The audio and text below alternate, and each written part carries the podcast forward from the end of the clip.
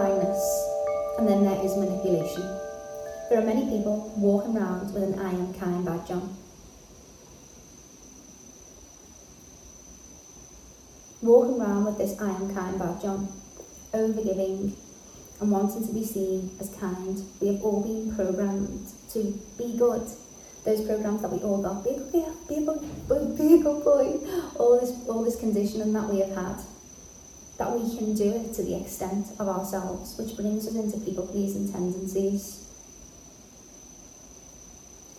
Let's think of a situation now so that we can understand the difference between authentic kindness and subconscious manipulation. Before we move into that, subconscious manipulation is when somebody is doing something for someone else to fulfill a need within their own subconscious. So, I meet a friend and a friend says to me, Oh, I've seen you going to blah blah on Friday.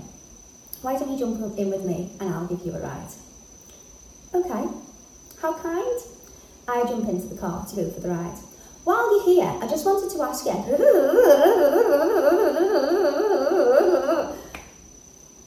This is subconscious manipulation where somebody is giving you something in order to get something for themselves, which is not authentic kindness. We can tell if somebody is subconsciously manipulating us through people pleasing tendencies by them getting really, really mad if they didn't receive something when they have given us something.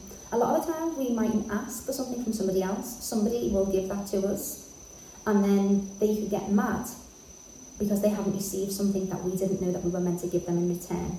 So let's think of us giving something to someone else. We give it from love, we give it from kindness, we give it because we want to give it.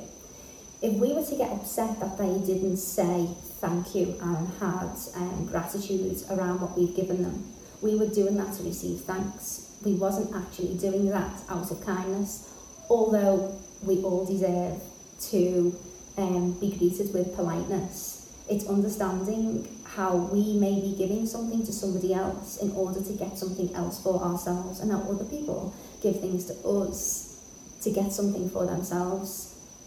Understanding this is so important within our life. For our own sake, we all do it. This is not a mean, dark, nasty person subconsciously manipulating. We all have deep subconscious needs, and it's about us asking in the moment in this module, we are going to explore this.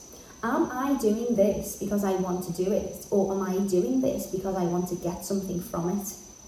And that is when we know if we are moving into people pleasing tendencies of subconscious manipulation or if we're in authentic kindness. I am so excited for you to get into this module so that we can understand ourselves and others on a deeper level.